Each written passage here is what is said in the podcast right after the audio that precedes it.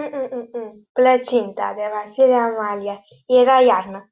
Toată familia curăța casa în așteptarea rudelor. Eu nu prea sunt prietenă cu curățatul, așa că gătesc cu mama. Pregăteam cartofii prăjiți și mama pregătea faimoasa plăcintă cu mere. Toți o iubeau. Plăcinta nu pe mama. Matei, fratele meu, l-a ajutat pe tata cu aspiratorul. Papagalul cârâia și bunica dormea.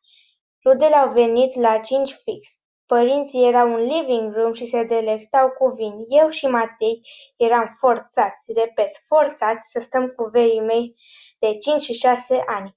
Singura mea scăpare era vara mea de 11 ani. Era foarte amuzantă. La ora opt era timpul să cântăm colinde și să ne uităm la un film de Crăciun. Apoi la zece a venit timpul ospățului. Eu eram pe drum cu plăcinta când am alunecat și am glazurat pe toată lumea. Acum toată lumea a mers la culcare, fără plăcintă, dar cu pedeapsă.